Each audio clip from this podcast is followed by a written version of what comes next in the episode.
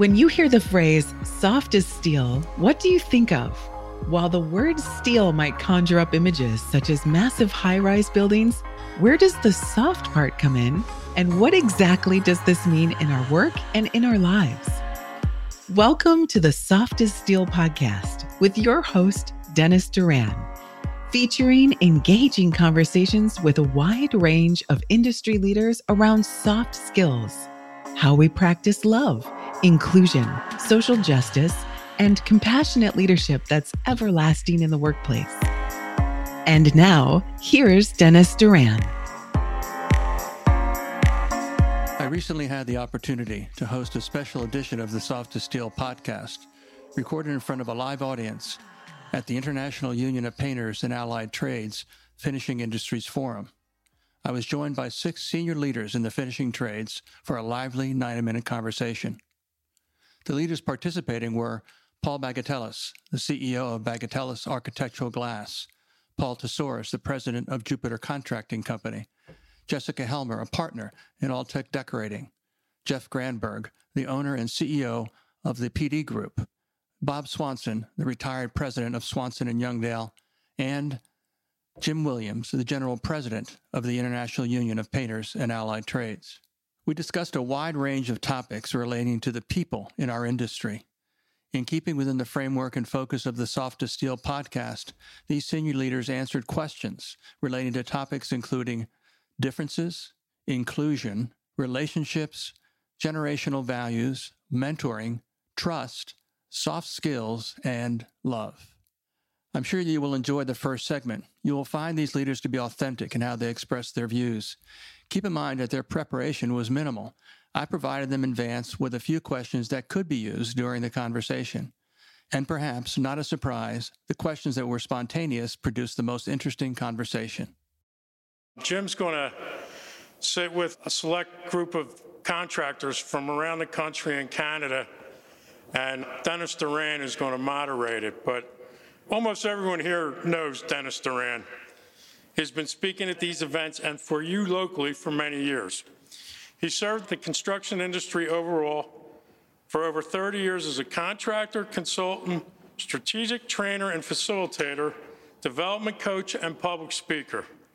Dennis has launched and is hosting the Soft as Steel podcast, which we are recording here today with a panel. You will be able to download and listen to this podcast by visiting his site and finding the link at dennisduranspeaking.com. Please now welcome Dennis, our General President, and our contractor panel. Thank you.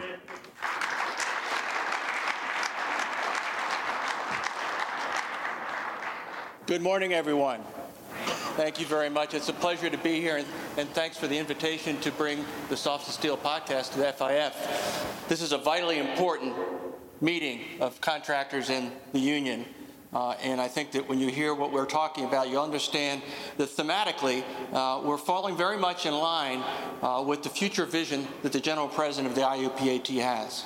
Uh, I'd like to say that what we're going to do for the next roughly 60 to 90 minutes is pivot to people. We're going to talk about things that relate to the people in our industry at all levels. Uh, you're going to hear the thoughts, ideas, and even the feelings of these leaders with regards to people in our industry. So let me introduce them, uh, starting from this side, whichever that side is. I'm not good at left and right. Is Chris Bagatelos, who's the CEO of Bags, a glass and glazing contractor in California.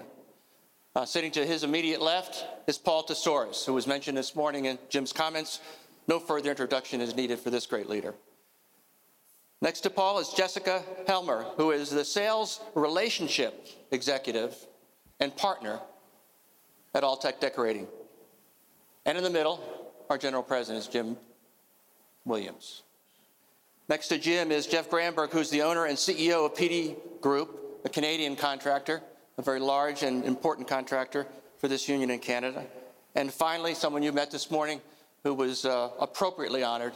Uh, I, I, like to say with uh, great emotion that he's a great, great friend of mine, uh, and that is Bob Swanson, who is retired. And uh, if you want to get a, a taste of uh, more of Bob Swanson, I interviewed him on my podcast, one of my first interviews. A fantastic conversation. So let me just again just describe to you how this is going to uh, transpire this morning. Um, it is a conversation. Uh, none of these individuals were given prepared remarks to use in responding to a series of questions that I will use to kind of seed the conversation. The questions are interesting, uh, perhaps even thought provoking, uh, perhaps even challenging to reflect on. So, one ask I would have of you as the audience as you sit here and listen to this conversation that you reflect on what your thoughts are about each of the questions as you hear what their thoughts are. Uh, I'm the guy that talks about soft skills, uh, a part of developing individuals, which I think is vitally important to the success of all industries, and certainly for the finishing trades. So I'm going to begin with my first question. And since uh, Chris is sitting closest to me, he gets to go with the first answer. All right, let's go. The question is this How do we discover our commonality despite our differences? So I, I would say that, make sure I'm working here, that our, you know, commonality, we do that through uh, our shared life experiences, right? So all of us have similar things that we go through in life, whether that's our relationships, our uh, issues with our boss, our taxes. Um, I, I think those, when we can bring those shared experiences into our conversation with our peers and our partners, we create a better environment. And, and I would contend that it's, it, there's more commonalities than we, uh, than we know. And, and things like uh, sports teams, there's another great one. I think uh, you know, we all have our home team that we root for, and we can, can create a relationship with other people through those uh, commonalities and shared life experiences, then we have a uh, better work environment and a better team. And, uh, and I would say, if I were to look out here now, a perfect example would be, um, you know, I'm from Northern Cal- well, California, Northern California, and I'd say, you know, go Niners. And there's a, there's, there's a, a significant group, I would imagine, that would, that would be on my team and ready to go right away, and we'd create a shared experience and, and some commonality. Not, not this week. Yeah, I did that intentionally, of course, because I know there's some Philly guys here. Paul, add on commonality and differences. Can you repeat the question again? I can. I, you know, I, I, should I should mention appropriately at this point. At least a couple of people in the audience know this. That my my number one desire in terms of a, a career journey was to be a game show host. So, so we're coming perilously close to that. Fabulous. Uh, yeah. What do you think, Jessica? Yeah, I think 150% yeah. you would be great at that. Thank you so much. Absolutely. Could you repeat that like five times? Never mind. Paul, the question was this How do we discover our commonality despite our differences? I really believe, from experience in, in my own life, it's a collaboration of having time together, whether it's work related, uh, leisure time, whether it's in your neighborhood. Um, I've seen incredible differences in uh, very dissimilar background people that came to our job sites um, with a, a, lot of um, derogatory beliefs going in. Um, and of course, I had to put the referee jersey on.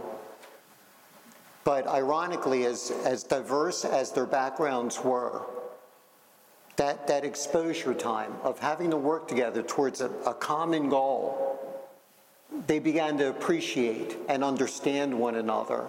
And, um, you know, from their inception time of working together to the time a project was done is profound um, because we, we all come with pre-existing um, mental perspectives of who someone may be based on whatever their background is, whatever their ethnic group is. Um, and I hate to say it, one of the best ways to discover one another is actually being in a work environment. Well said. You're, you're, hinting at one of the things which is a barrier uh, to achieving inclusion, uh, which is implicit bias. Uh, which is, is, in, is in the dialogue more prominently now, uh, and we're starting to recognize uh, that it, it is a problem. Uh, and it's a problem that's not going to go away with soft leadership. strong leadership is required. So, really good answer to the question that I had to repeat twice to get the answer. I'm going to get tougher as it goes on here, right? We only have a certain amount of time. All right. Uh, Jessica, do I need to repeat, repeat the question for you? I'm going to need you to do it one more time. No, kidding. so I think by caring genuinely, right? Remi- remembering that each and every one of us are human. We all have our quirks, we all have our differences. And just remembering that just because there are differences amongst each other, it doesn't automatically need to be a problem. And I think when you care genuinely for people and look at them as humans, you gain trust. And when people trust you, they're going to eventually and naturally be comfortable and want to open up. Well said. Jim. Yeah, I mean, like it's it's just great to hear our employers even talking about the same issues that we do at labor, um, which is to care for our membership and to, and to care for one another. And often we don't spend enough time on the things that, that genuinely unite us. Um, I remember there was a time went and met a, a very large glazing contractor who said, you know, I don't sit with my labor partners as much as I sit with the guy who sells me caulk, right? Um, and you guys make up almost 70% of, of, of, my business, right? That is what unites us. Simple fact that our membership are, are your employees. And we don't spend enough time in, in between um, contract season, everyone's busy, um, and, and, and we get that. But forums like this and settings like this, these are the ways to unite us, not divide us. Yeah, well said. Jeff? So I can answer that question a few different ways, but just to bolt on one of the things that Jim said is, excuse me, in his speech today, just show that you could hear the passion about the contractors working closer with the union. And that's something that I think is needs to be continued on and not just at negotiation time. To build what you said is we need to get to know our, all our business managers and our, all our district council and appealing to them to build relationships. Because if you need an enemy, it's not each other. It's the non-union sector. Until we get that right and start pushing back, because we've never been in a time, as far as I'm concerned, where there's such a shortage of workers. How do we get that workers? And we can talk about diversity, inclusion, all those things as well. But I mean, we have to work together to come up with a, a, game plan. Get in the war room and come up. How do we make this work as partners, not separating ourselves? The second part of that one I take a look at is I talked to a group of people. This is about two years ago, and it was mostly people, you know, my age group, and they were complaining, just like our fathers did about we just didn't work as hard as them and went and on and on. And they were talking about obviously the millennials. And, you know, and I spoke up and I said, fortunately, I have two kids that are of that age group, and they challenge me all the time. If you allow yourself to be challenged, you get to grow. And I think, unfortunately, there's sometimes people from my generation are retired in place and want to keep doing things the same way all the time. But if you look at the facts, the millennials actually started in computers at a young age. And I'm not just talking about traditional education, but they're smarter and they're better educated and if you can tap in what makes them tick, and a lot of times that work-life balance, we hate hearing that at our age, but it's true. And they can work more productive, but I think we need to make sure we do a better job of mentoring, not just pushing orders down. Yeah. Yeah, well said. I think that one element of, of, what you've just talked about is is one of those differences, and that is generational differences. Yeah. Uh, and so I think you addressed it beautifully. My good friend, Mr. Swanson. Uh, discovering our commonality, a, a, few things come to mind. One would be, in, especially in work relationships, uh, shed the barriers. And a big barrier is, oh, here comes Bob. He's president of the company. We're in trouble. All I am is Bob Swanson, trying to do the same thing every worker on that job site is trying to do, be a win for Swanson Youngdale and a win for our customer. So I, I think the first thing that starts commonality is shed what could be a barrier. Uh, the second thing that comes to mind is no judgment. Uh, again, it's easy to right away say, you know, I'm better than you, you better listen to me. That gets us nowhere in understanding our commonalities. Uh, last, I would say, uh, be vulnerable. Uh, that opens up the conversation. And it takes usually a first step by whoever I'm dealing with. So that whole issue of mental health, et cetera, it's amazing. When I'm vulnerable and explain and open up to my journey, uh, it, it, opens up the doors to all sorts of things. So uh, I would say those are three things that come to mind. Could you share with us, uh, it came out of our conversation in the podcast, you talked about your viewpoint on, on certain aspects of the workplace. 20, 30, 40 years ago, comparing it to more recent times before you retired. Could you share some of your thoughts about how you looked at things, particularly as it relates to what I affectionately refer to, and that is the soft skills part, the people part, then and now? Well, in the 60s and 70s, there, there were no soft skills. It was uh, basically a lot of yelling and get the job done or you're fired. Uh, intimidation was uh, all present all the time. Fear present all the time. So people weren't oftentimes performing uh, because they wanted to. They were fearful they were going to lose their job. So over so over time, it was became this is a team. And I can't be abusing part of my team partners. I have to work with them. And in a labor relationship, uh, it, I was involved in labor relations. Be nice, Bob. no. It, it, so often was us and them, but not only us and them, they're the enemy at both parties. Yeah. And thank, thankfully, over the last 10, 15 years, we're getting by that. We still have kernels of that around, but it, it, we're in the same industry and we have the same goal. And here, here's the thing it's, it isn't zero sum, it's win win. So, you know, if uh, we're doing well as an industry, getting more work hours, guess what? As a contractor, I'm more successful, and my employees are more successful, and your members are more successful. But here's the key that we forgot recruitment. If our industry looks like it's dying, who's going to join us? Nobody. So we have a recruitment issue. And we have to start realizing if, if we show a better face about this whole thing, we're going to be more attractive to that young generation, that we are a good alternative for them. Did I get where you wanted to go, Dennis? Oh, yes, you did. Jessica, give us the millennials' perspective. I, I, don't know if I can do that right now. That was a fantastic answer. And, yes, you uh, can. A millennial's perspective on all of this. So obviously, I was not around back in the day when, and I mean that in the nicest way possible, um, when it was yelling and intimidation. So I can't speak on that. But I can speak on how beneficial it is to be able to have mentors in the workplace and be able to feel comfortable. Hey, raise your hand. I don't get it. Can you explain it a different way? Um, and to have that respected and to have your voice and your opinions heard. That's, that's very important. What motivates millennials? Pardon? What motivates millennials? What motivates? I think a work life balance does, but I also think a lot of that is trust, right? You, it's earned. You, you need to prove that you can be trusted by your employer in order to have a flex schedule, right? I, I think that's something that's earned, not necessarily just given. Does that make sense? It does. All right. It does. Let me toss out another question. What role does fear play in our business? Chris?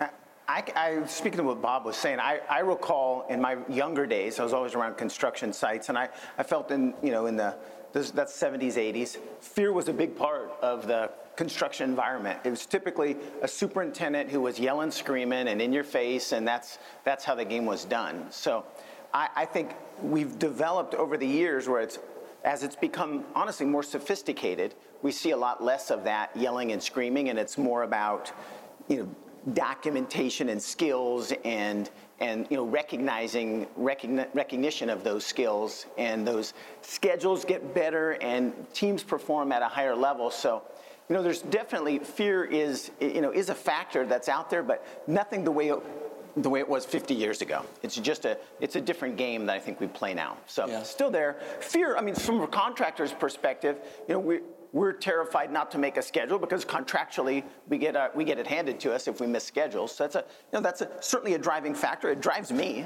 but it's not the same physical uh, threat that it maybe it was in the day. Mm-hmm. Paul? You know, um, with responsibility to complete a task or a function, fear will always be present. I was fearful of coming up here today. So I, I think I think it's it's a, a function and intertwined with, with really what we have to do in life responsibly, either as a family member or working with a team. I think um, where we diverge from that is like what Chris just said and Bob had mentioned early.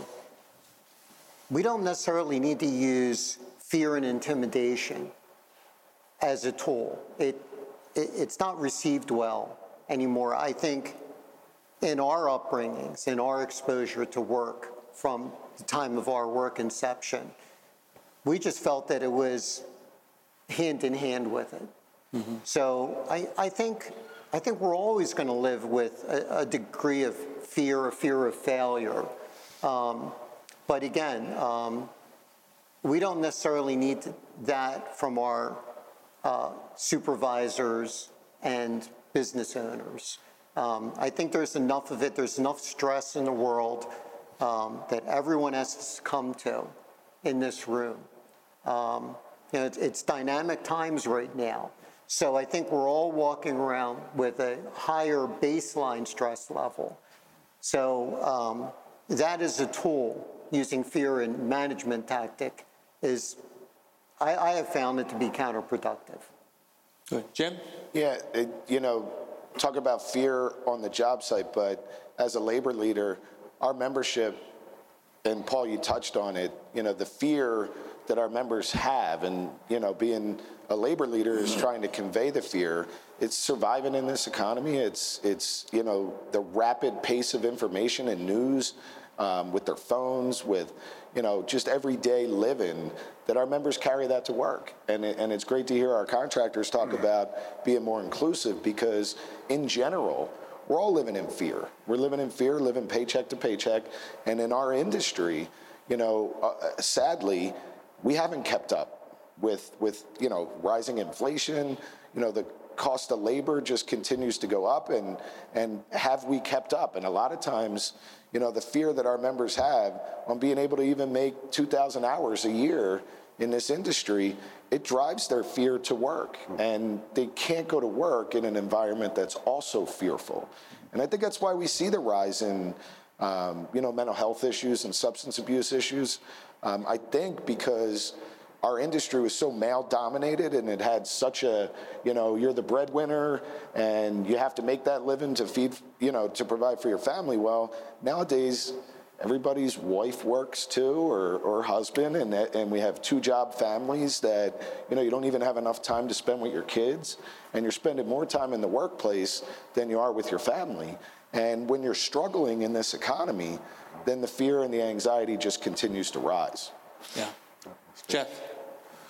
Well, I think everybody's saying the same thing is fear doesn't have a place in the workplace anymore. It just doesn't. I mean, the rules of the game has changed. Uh, you're not fearful for your job because you can walk across the street and get another one. We've, we've talked before we come up on stage, it's, it's a common problem is the shortage of workers. So you have to kind of reinvent yourself as an organization and how do you attract people? If you don't attract people by fear.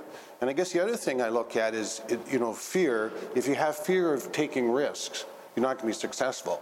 I mean, I say to my kids, if you're not making mistakes, you're not learning. And I say the same thing as in the workplace. Now, if you make the same damn mistake three times, you're not mm-hmm. learning either, and we should probably look at you getting a different employment. But short of that, though, it's like you have to be confident in yourself. And I, you talk about the mental health issues. I think that's that's so prevalent in our society, and I think we're moving away from that macho image where you know it's not cool to talk about your feelings, and you know that's so important to understand the people that, that work for you so you can find how do they learn, you know, what are their triggers.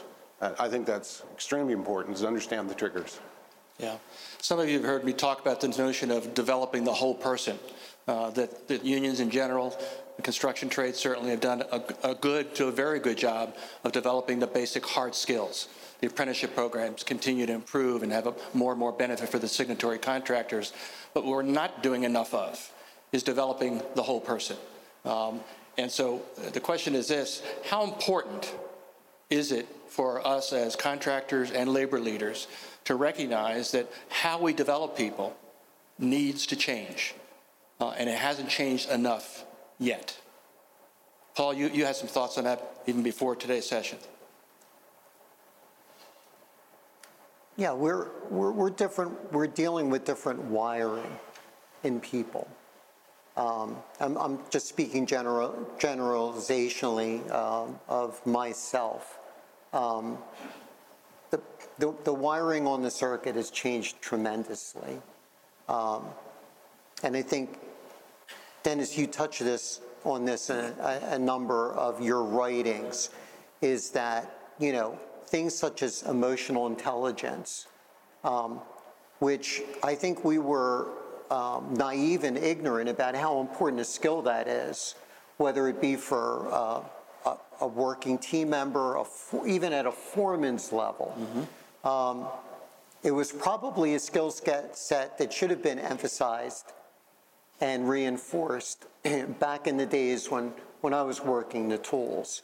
Um, having an understanding of, of those types of skills now, I think, um, is very relevant. And, and I think, you know, just with progression in, in our culture and in our society, a, a number of the soft skills that you point to are going to make entities more productive and profitable.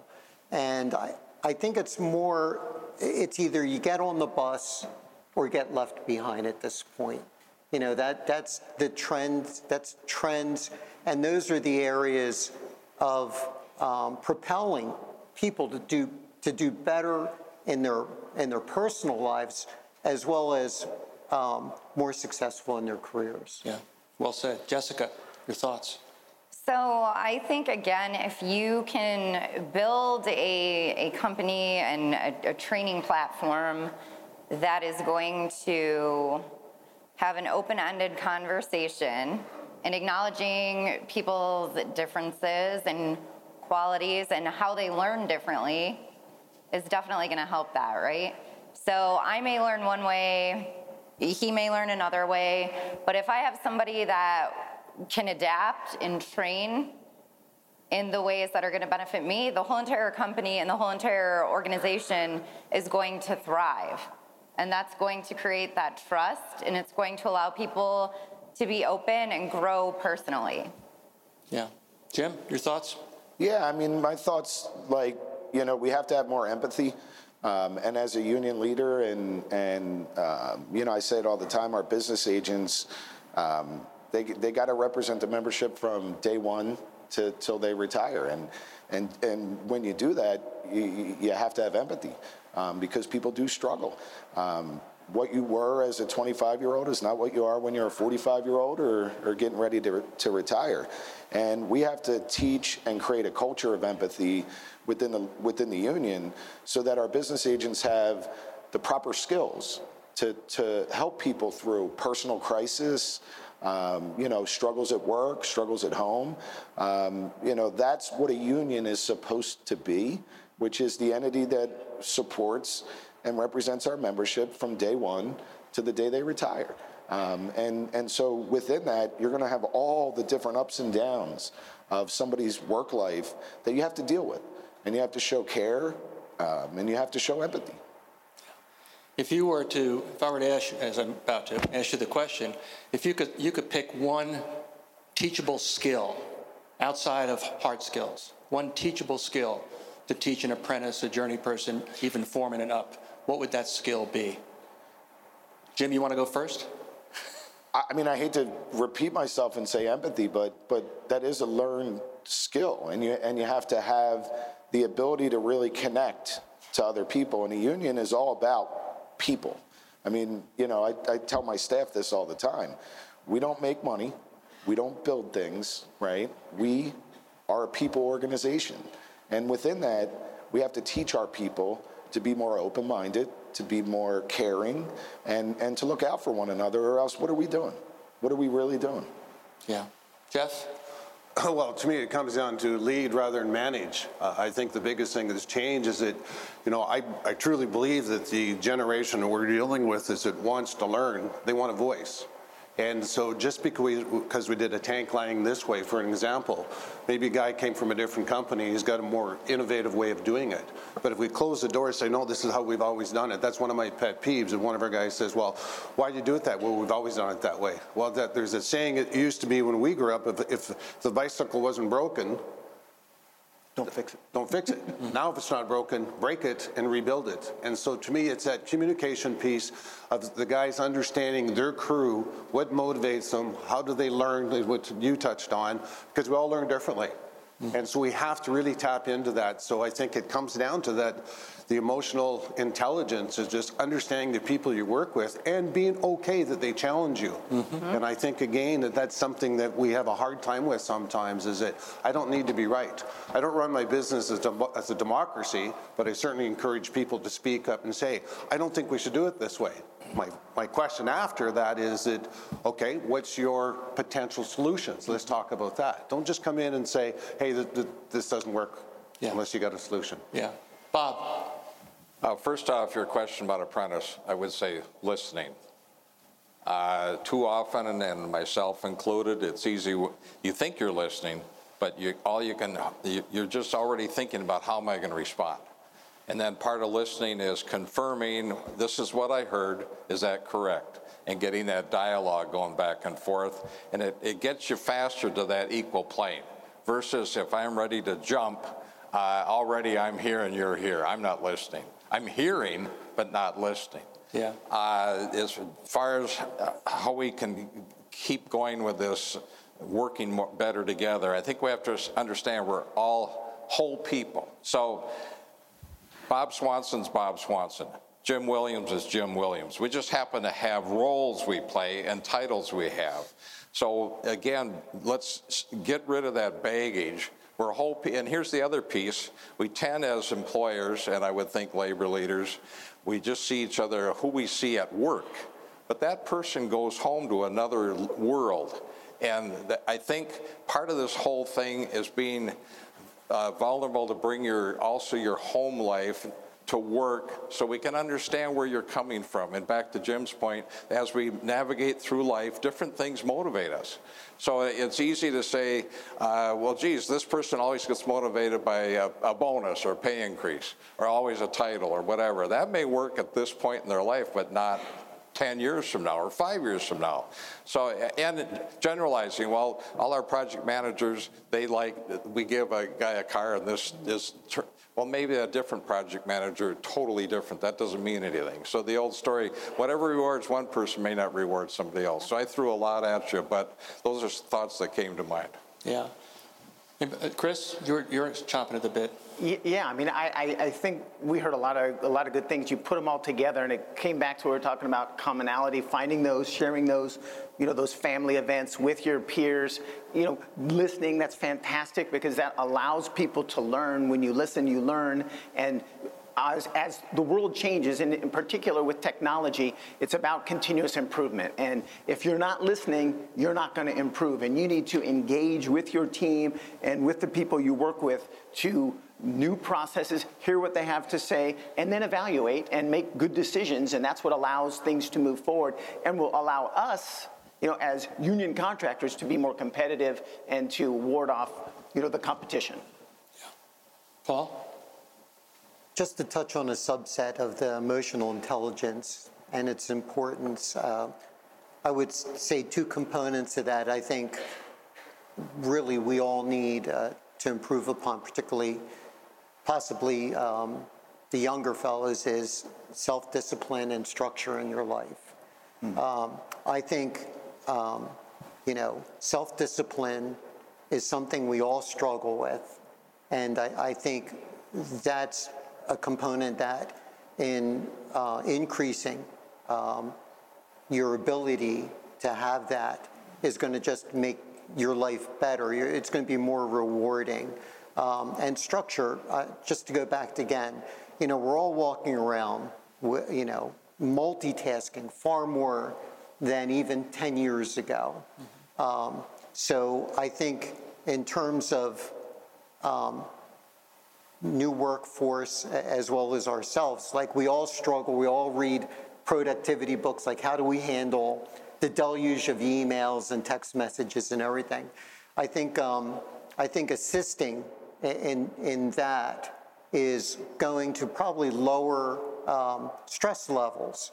So we're not all as edgy in the workplace or at home, which should help diminish maybe some of the mental issues that, you know, people are confronted with. Yeah. There are two more installments following immediately behind this initial installment. It'll be dropped on your favorite podcast platform on Tuesday. If you haven't already, please subscribe to the podcast so that you are notified when new episodes drop. Thanks for joining us today for this episode of the Soft as Steel podcast with your host, Dennis Duran. Dennis is the author of Soft as Steel and a leading speaker and trainer for organizations across many industries and verticals.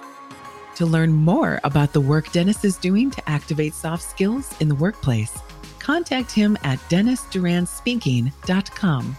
Be sure to check out his book, Soft as Steel, on Amazon or wherever books are sold. You can subscribe to this podcast on iTunes or wherever you'd like to get your podcasts. And please remember to share this episode with your friends, colleagues, and anyone you feel would benefit from the conversation. We'll see you next time on the Soft as Steel podcast with Dennis Duran.